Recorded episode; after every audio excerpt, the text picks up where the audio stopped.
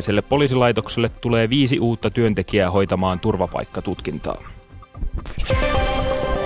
Sää on pääosin poutainen. Idässä voi tulla yksittäisiä lumi- tai räntäkuuroja. Lämpötila on 0-6 astetta.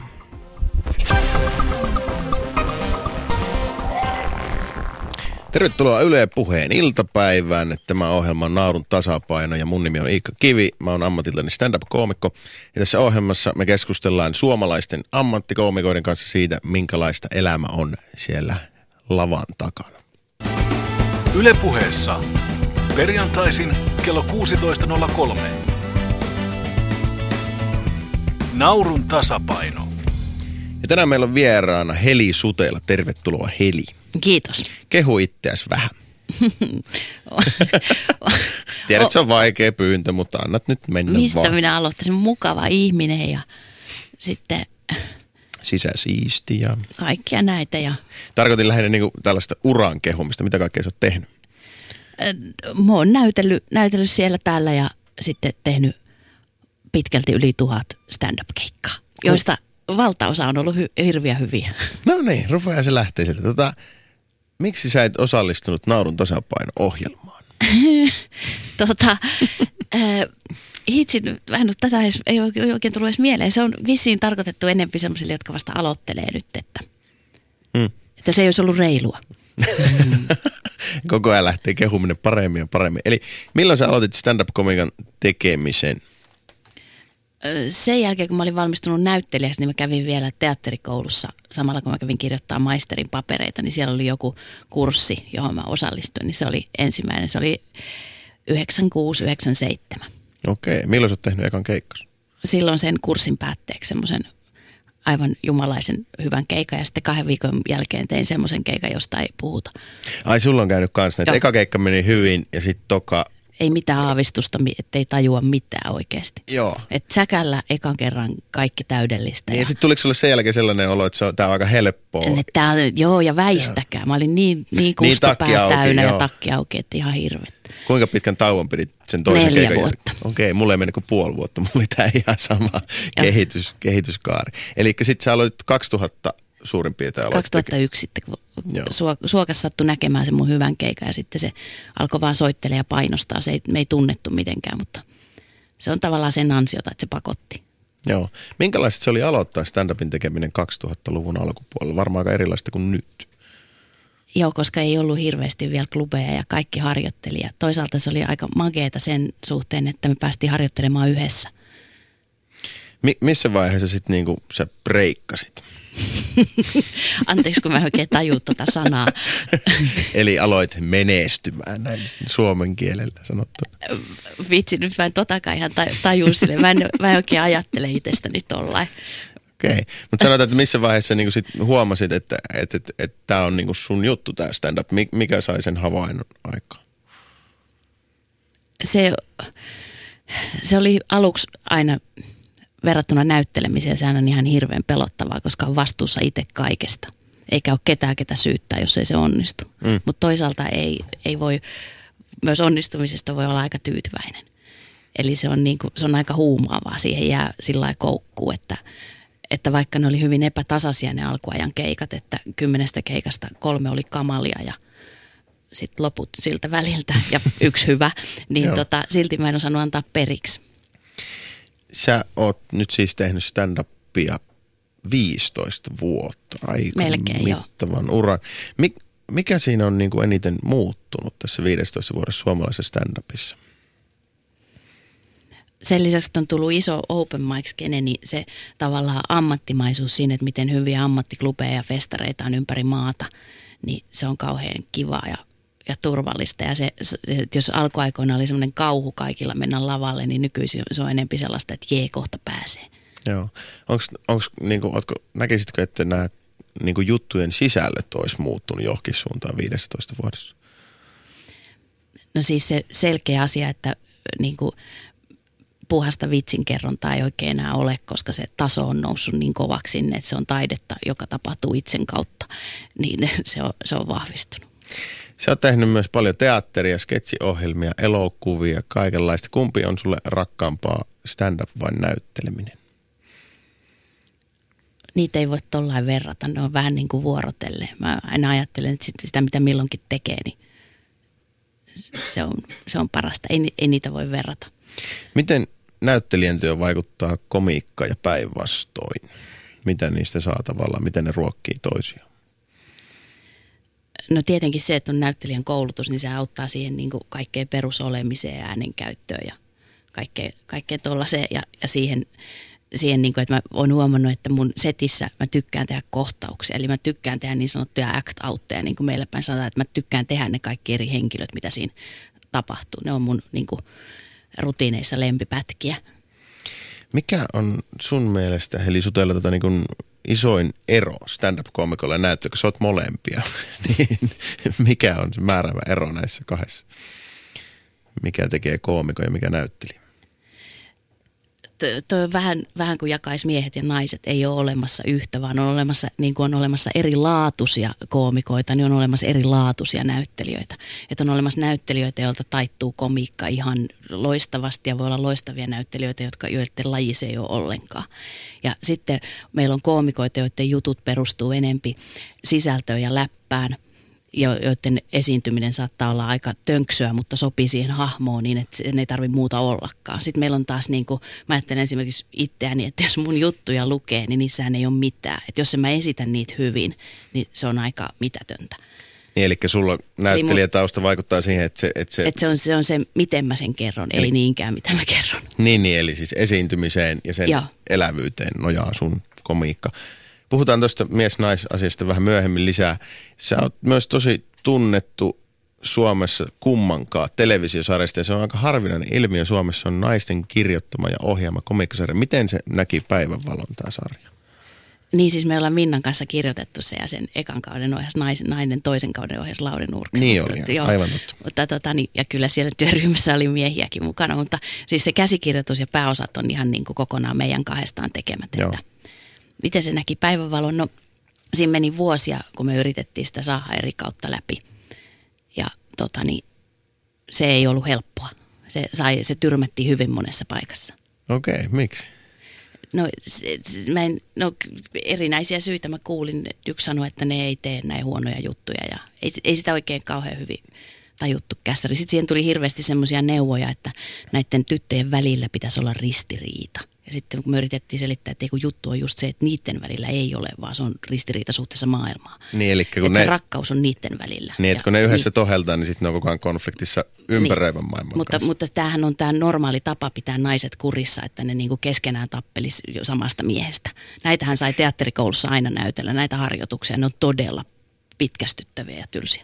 Tiedätkö, kun on se yksi testi elokuville, että et, et, et millä määrittää, onko se niin kuin, mä en muista, onko se Bechdellin testi, mutta se, että jos elokuvassa on – useampi kuin yksi nainen ja sitten jos siinä on kaksi naista, että puhuuko ne keskenään ja puhuuko ne jostain muusta kuin miehestä. Joo ja sitten pitää vielä olla nimet. Joo. Ne ei saa olla tarjoilija ja Joo. vaimo, vaan oikeat nimet. Kovin moni leffa ei niinku täytä noita kriteerejä. Niin siis se, toi, on, toi on hauska, toi meni itse asiassa niin, että se keksittiin Ruotsissa 15 vuotta sitten.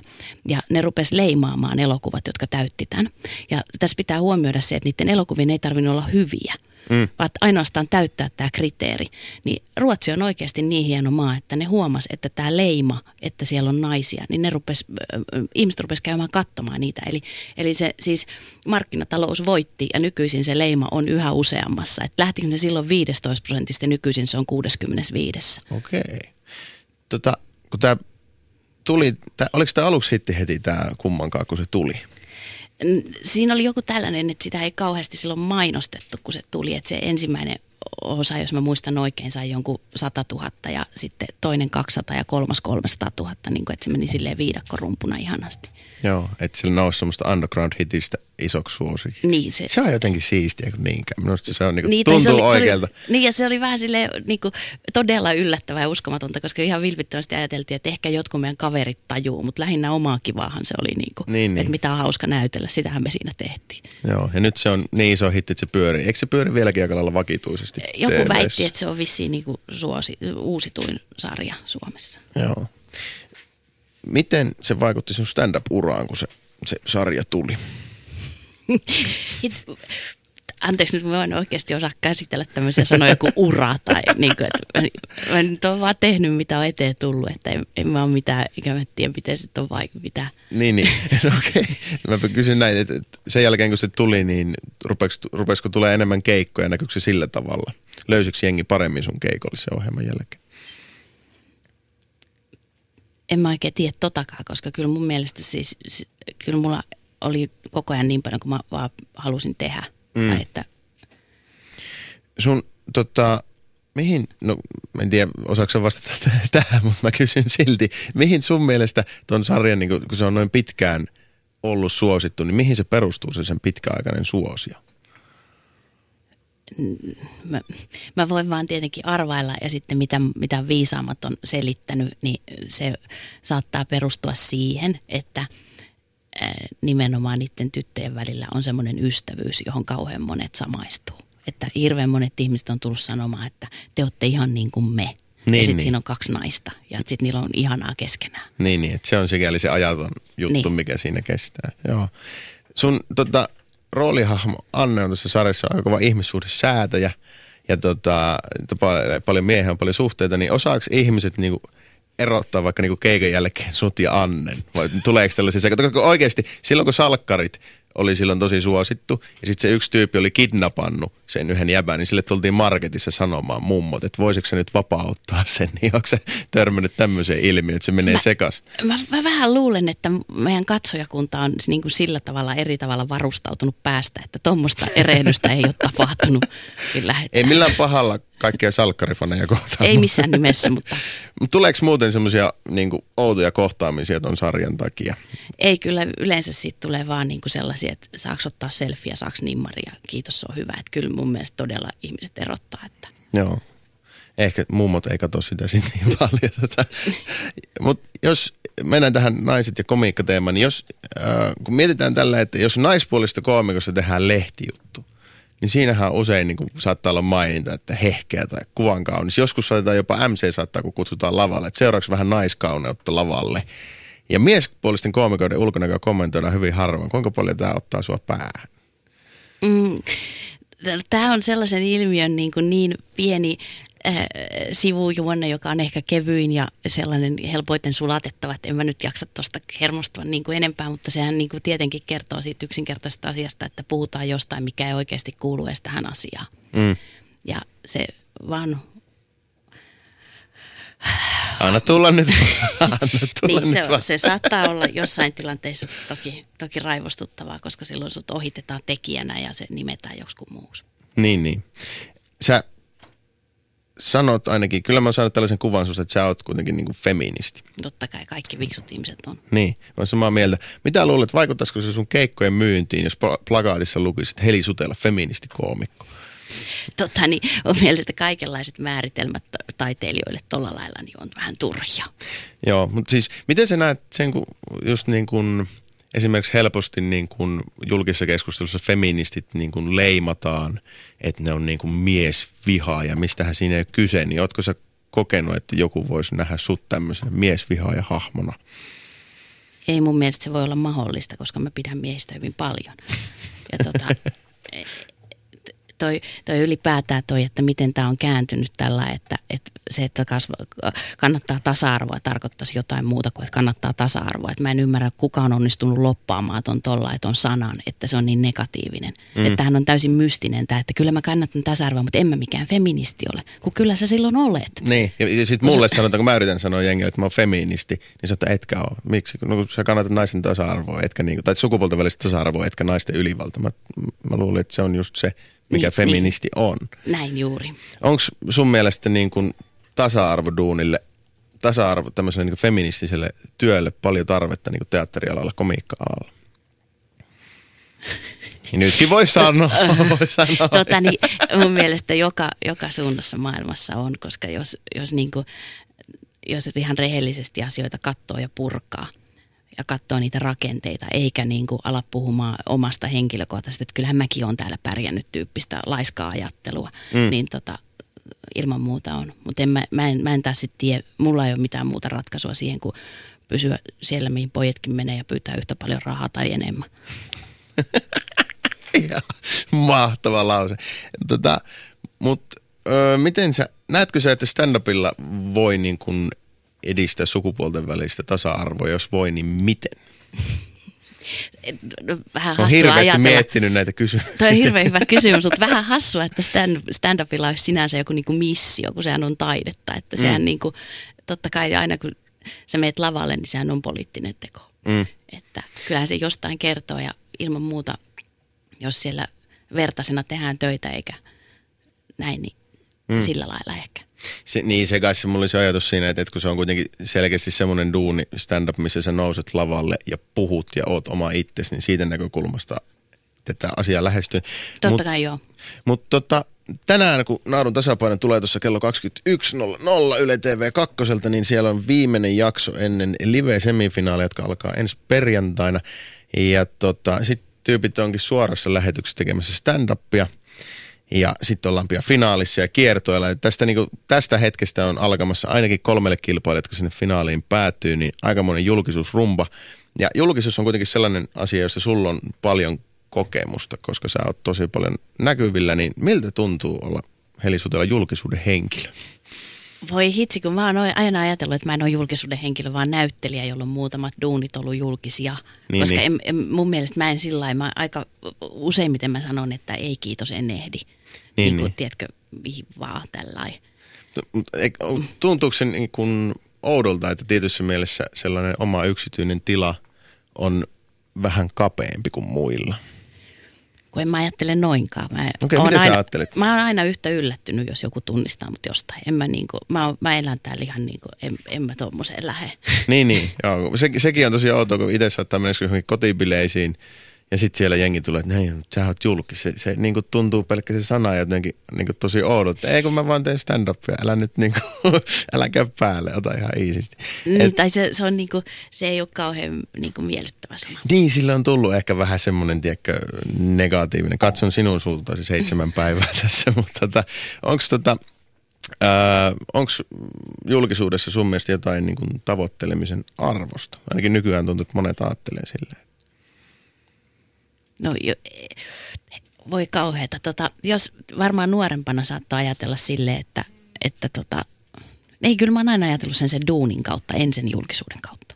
Niin, niin, eli kun sä teet hyvää duunia, niin Just näin. sit tulee Joo. julkisuutta, eikä sille, että kun oot julkis, niin saat kivoja työtarjouksia. Ja, ja useimmitenhan se menee niin päin, että varsinkin naisilla, että ne menee lehtihaastatteluun puhumaan työstään ja lopputulos on, että siellä puhutaankin jostain sen asunnosta ja ihmissuhteista tai jostain Ai ne tekee sen tolleen. kun Mä oon aina ihmetellyt, että mi- miten, niin kuin, miten se oikein tapahtuu. Että miten päädytään puhumaan niin kuin noista suhdeasioista niin usein niissä haastatteluissa. Niin jos, ei, jos ei siinä pidä niinku ihan selkeää linjaa, ettei sano sanaakaan, niin siellähän sitten saa sellaisen kuvan, että ai menikö se tuommoista lehteen sanomaan. Niin totuus on hei ihmiset, että yleensä ei ollenkaan mennyt, Okei. vaan joo, yritti mennä puhumaan roolista tai niin, uudesta prokiksesta ja Niin, sitten just sit nostettiin esille se. Tuntuuko se, että se on niinku nimenomaan niinku naisia koskeva ilmiö? No avaappa lehtiä. En mä, En mä lue naisten No, lehtiä, no, just ton takia. Niin. Mutta onko julkisuudessa jotain mukavaa? Nyt toi on vähän sellainen vaikea kysymys, kun mä en nyt oikein tiedä, mikä se on se julkisuus. Niin, Mi- niin. niin siis, no, että, niin no sanotaan vaikka se, että ihmiset tunnistaa sut ja tulee juttelemaan. Tuleeko ne juttelemaan?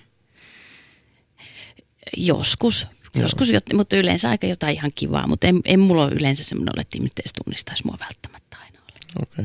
Onko, kun mä itse niin kuin ainakin huomaan, että suomalaiset tuntuu olevan mun mielestä ainakin silleen niin kuin aika kohteliasta kansaa, jos ne tulee jututtamaan. Et eihän siellä yleensä, niin kuin, paitsi jos ne on humalassa, sittenhän niin kuin voidaan jäädä vähän takia. Mutta yleensä kun suomalainen tulee juttelemaan tai vaikka antaa palautetta keikasta, niin sehän että moi, oli hyvä keikka ja kiitos, kättelee joo. ja lähtee pois. Et eihän täällä silleen niin kuin tuppauduta. Mutta onko siinä, onko siinä jotain niin kuin tympeitä, kun ihmiset tunnistaa ja tulee juttelemaan? Ei, no, ei, mä en osaa sanoa tuolla oikein mitään, koska en mä, en mä, mä en ole kokenut muuta kuin, että ne tulee kiittää nätisti tai sitten ei mulla ole semmoinen olo, että mua ollenkaan tuolla koko ajan tunnettaisiin. Okei. Okay. Mutta siitä huolimatta mä aion kysyä kyllä, että, että, että miten, kun nyt semifinaaleihin menee noi kilpailijat ja siellä väistämättä kolmelle koomikolle tulee kuitenkin tällainen julkinen hetki, niin onko sulla jotain ohjetta heille, joita julkisuus odottaa tässä nyt? Miten siihen voi suhtautua, ettei sipuli leviä ihan täysin? Mun mielestä se kuuluu niihin asioihin niin kuin itse asiassa koko elämä näin vanhemmiten, että voihan sitä kaikkea suunnitella, mutta sitten asiat tapahtuu niin kuin ne tapahtuu. Mm. Tarkoitin, no okei. Okay, että, kysyn, että totta kai mm. voi pitää huolen siitä, että haluaako antaa, että se riippuu ihan mitä haluaa. Että jos haluat olla jokaisessa paneeliohjelmassa, niin se voi olla mahdollista. Tai, tai sitten jos et halua, niin että pitää sen erilaisena sen, niin sitten älä mene. Niin, niin. Oli, oliko sulle silloin, kun toi lähti isosti toi kummankaan, niin tuliko sellainen niin kuin, mä ainakin itse muistan, että kun olin tuossa naurun tasapainossa ja sinne sen finaalin jälkeen tuli vähän semmoinen niin kuin tietty putki, jossa tuntuu, että yhtäkkiä kaikki haluaa niin kuin musta vähän jotain. Onko sä kokenut itse sellaista? Silloin kun se tuli se kummankaan, niin silloinhan oli kyllä. Joo. Joo. Ja sitten siinä, siinä oli sen tajus aika nopeasti, että, että ne ne haastattelut, suurin osa, mitä silloin tuli, niin kun luki niitä, niin ei niin kuin yhtään tajunnut, että ku, kenestä tämä haastattelu on tehty. Koska niin, se niin. haastatteluhan oli tehty yleensä valmiiksi jo ennen kuin me oltiin edes tavattu, koska yleensä ne kysymykset määrittelee sen, niin, niin sut niin. laitetaan. Ja sitten varsinkin, jos on tällaisessa roolissa, niin ne aika helposti lipsahti jonkin sinne, että mä en sitten yleensä puhunut mistään muusta kuin, että mä käyn sienessä ja laitan ruokaa. tota, puhutaan vielä hetki tässä niin kuin susta komiikan kirjoittajana. Minkälainen on sun metodi tehdä juttuja? Se vaihtelee, se on ihan säkästä kiinni, että joskus, joskus keksii noin vaan ja menee suoraan kirjoittaa. Joskus pitää tehdä viisi kertaa sama, mitä suunnittelee. Se on, mutta kaikki perustuu siihen, että mä kirjoitan. Että mä en, mä en tee lava impro, vaan mä kirjoitan. Onko se ikinä impro lavalla? Totta kai siis näytellessä, mutta mä pidän sitä eri lajina. Se ei mun mielestä ole stand-up, vaan impro, impro. Ai niin, olen, olen teatterissa tehnyt ilman muuta ja se on oma hieno lajinsa, mutta mä tykkään stand-upissa siitä, että jutut on tiiviitä ja lauset on tarkkoja senkin, ja pantsit on kohdalla. Senkin puristi tota. niin. Eli sä et, niinku, et sä, sä et improille komiikkalavalla ollenkaan. No pakkohan tuommoisilla pienillä on mm. niin jonkin verran, mutta mun mielestä se ei ole, se ei ole sinänsä kiinnostavaa tässä lajissa. Mun mielestä on hienompaa se illuusio siitä, että toi keksii tossa ja kaikki onkin ihan sairaan tarkkaa ja hienoa ja oikein taimattua. Okei, no niin, nyt mä ymmärrän. Eli siis, mutta jos se niin kuin, mitenkä se sitten, kun sä sanoit tuossa aikaisemmin, että et sä niin tosi paljon nojaat niin kuin tavallaan esi- esiintymiseen ja niihin act-outteihin just sen näyttelijätaustan kautta, mutta sitten sä kuitenkin niin kuin kirjoitat juttuja tosi paljon, että missä, miten sä sitten rakennat tavallaan sen kirjoitetun jutun hyväksi act-outiksi? Kokemuksen? Kaikki, kaikki mm. hyvä näytteleminen lähtee hyvästä tekstistä. Okei. Okay. Treenaatko sitä niin yksin sit himassa peiliässä vai käykö klubeilla kokeilemaan vai miten sä haet uuden rutiini? Ei mä peiliässä treenaa, mutta tota, kyllä, kyllä, kyllä musta kokeiluklubit on kyllä hyvä idea. Ne on Joo. oikein hyvä ja hyvä, että niitä on nyt ruvennut olemaan niin hyviä. Joo, itse asiassa open mic-kulttuuri on aika hyvässä noussa. Kyllähän tämä naurun tasapainokin liittyy tietyssä mielessä siihen, että nyt kun on paljon uusia ja nuoria koomikoita, niin sitten sitten myös tällaiset ohjelmat yleistyy toivon mukaan. Tota, Naarun tasapainon kolmoskausi jatkuu tänään. Heli Sutela, oletko kattonut uutta kautta ja miltä se sun mielestä näyttää? Mä en ole ehtinyt yhtään näkee kokonaan, mutta pieniä pätkiä, mitä on nähnyt, näyttää oikein hyvältä. Joo. Onko se tota itse, mitä sä ajattelet, että voiko, voiko stand-upissa ylipäätään niin kuin kilpailla? Miltä se kuulostaa? No ei tämä pituushyppyä ole, mutta toisaalta jos laitetaan tuollainen, niin kuin, toihan on vähän niin kuin leikkitehtävä, eihän toi sinänsä ole stand-up, eihän stand-up mm. ole sitä, että me tehtäisiin jutut aina jostain paikasta. Niin, Näin paitsi vaan. firmakeikoilla. No ei. Ei, ei okei okay, sä et ei. tee sille. Käykö sä paljon firmakeikoilla? Jonkin verran, mutta kyllä ne menee ihan niin kuin, niin, mä kysyn, sä... että kelpaako, että leikitään klubia. Ah, sä teet sen noin. Okei, okay, eli sä menet tavallaan ja luot klubiympäristön sinne firmalle, etkä lähde tekemään heidän kautta. Se on mun mielestä kauhean epäluotettavaa mennä uusilla jutuilla tekemään niin kuin firmalle mm. mitään. Ja... Niin, totta kai. Siis mä tarkoitan itse, että mä joskus toki sitten, jos siellä on vaikka hampurilaisfirma ja mä oon ollut siellä itse aikanaan hampurisala töissä, niin mä monesti sitten improilen sitä kautta. Teekö sä itse silleen, että haet sen firman kautta? En. Okei, okay, okei. Okay. Siitä ei hirveän pitkä keskustelu siitä kysymyksestä tullut. Tota. Mutta siis ajatteleeko sä, että, että ylipäätään niin kuin – taidelajeissa kilpailemisessa on mitään mieltä? No kyllä se, sillä, se on hyvä, että se antaa huomiota lajille ja, ja sillä nostaa. Ja näkee senkin, että, että tyypit, jotka laitetaan tiukalle jonkun asian suhteen, niin kyllä sieltä aina helmiä nousee. Niin, eli prässi on si- siinä mielessä hyväksi. Näetkö sä itse, kun sä oot kuitenkin ollut myös paljon teatterin puolella, niin näetkö sä stand-upin taiteena vai viihteenä? Taiteena. Miksi? Siinä ihmiset tekee itsensä kautta niin, että meillä on se yksi ainoa sääntö, että se naurattaa. Mutta periaatteessa ne tarinathan voisi tehdä myös niin, että ne ei naurata yhtään. Et meillä on vaan se päämäärä sinne ja mä tykkään siitä kauheasti, koska se on niin helposti mitattavissa, koska se toimii, jos ne nauraa. Teatterissa sitä ei oikeasti koskaan voi ihan varmaksi tietää. Niin kuin se reaktio puuttuu, mutta ehkä se mun mielestä on niin kuin mikä on vielä just se, mikä stand-upia vielä niin kuin rajoittaa, on vähän just se, että kun siellä on aina se naurun pakko. Että et musta olisi ehkä hauska nähdä joskus sellainen juttu stand-up-lavalla, missä jengi niin kuin vaikka itkis. Toki ne nauras samalla. Mut... Iikka, se on nyt eri laji. Se, se, se ei kuulu tähän ollenkaan. Ai eikö stand-up keikolla saa itkeä? Mun yleisö itkee usein. Okei, okay, mutta siis sä, säkö näet, että se olisi niinku... Eikö se, se, se tähän ei, eihän se ole vitsi, mille nauretaan, vaan siis sähän naurat monesti sillä rajalla, että milloin voisi jo niinku, et se, se, se, on niinku, se on hallintaa siitä, että sen tarinan voi kertoa niin, että sä saat sieltä sen naurun. Aivan, eli siis niinku ja se ja kirjo voi olla ihan mikä tahansa, ja se, se niinku, ja, ja aihe. Onko sulla jotain sellaista aihetta, mistä sä et pystyisi tekemään komiikkaa? Tai onko se joku aihe, josta ei pitäisi tehdä? Näinkin jotkut sanoo, että tästä aiheesta ei saisi vitsailla. En mä tiedä, mutta en mä tuommoista kohti mene. Kyllä mä menen mieluummin semmoista kohti, että mikä, mikä mua naurattaa. Onko ollut joku sellainen aihe, jonka kanssa sulla on ollut sellainen fiilis, että nyt ollaan vähän rajoilla, että pitäisikö tätä edes tehdä? Mä teen niin paljon omia itteni kautta ja omia tarinoita, että sehän on vaan se, että miten pitkälle mun häpäisykynnys kestää ja kyllä se nautinnollisesti aika pitkälle kestää. Okei. Okay. Kiitos paljon Eli Sutela. Tosi kiva, kun pääsit tulemaan. Kiitoksia. Tänään tosiaan kello 21 Yle TV kakkosella Naurun tasapaino ohjelma ja koomikot on siellä Suomen linnassa viimeinen jakso ennen ensi viikolla alkavia live, live-semifinaaleja.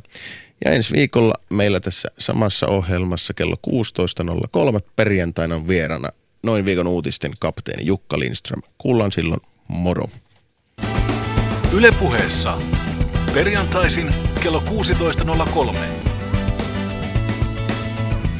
Naurun tasapaino. Kello on puoli viisi ja sitten vapaaotteluiden maailmaan. Zanko Eliassi on vasta 18-vuotias luonnonlahjakkuus Turusta. Kurditaustainen Zanko on muuttanut perheensä mukana Suomeen jo ihan pienenä. Haastateltavina ovat myös Jankon siskot Nasamin ja Jasmin sekä Harri Niva, joka on Finn Fighters Gymin puheenjohtaja, valmentaja ja vapaaottelun Suomen mestari vuodelta 1999. Miehen mitta vaparipäiväkirjat on kurkistus kolmen eri elämänvaiheessa olevan vapaaottelijan elämään, uraan ja ajatusmaailmaan. Käsikirjoitus ja ohjaus on Pauliina Motturin, äänitarkkailusta vastaa Kai Rantala, tuotanto Yle Dokumentit Hannu Karisto. Mä oon Janko Eliassi, 18V. Harrastan vapaaottelua. Toni Tauru ja ammattilaisvapaaottelija. Mä oon Pakkalenin Teemu Turusta, ammattilaisvapaaottelija. Mun tulevaisuus on UFCssä. All right, gentlemen, we've been over the rules. Protect yourself at all times. Follow my instructions. Gonna have a clean fight. Let's do it.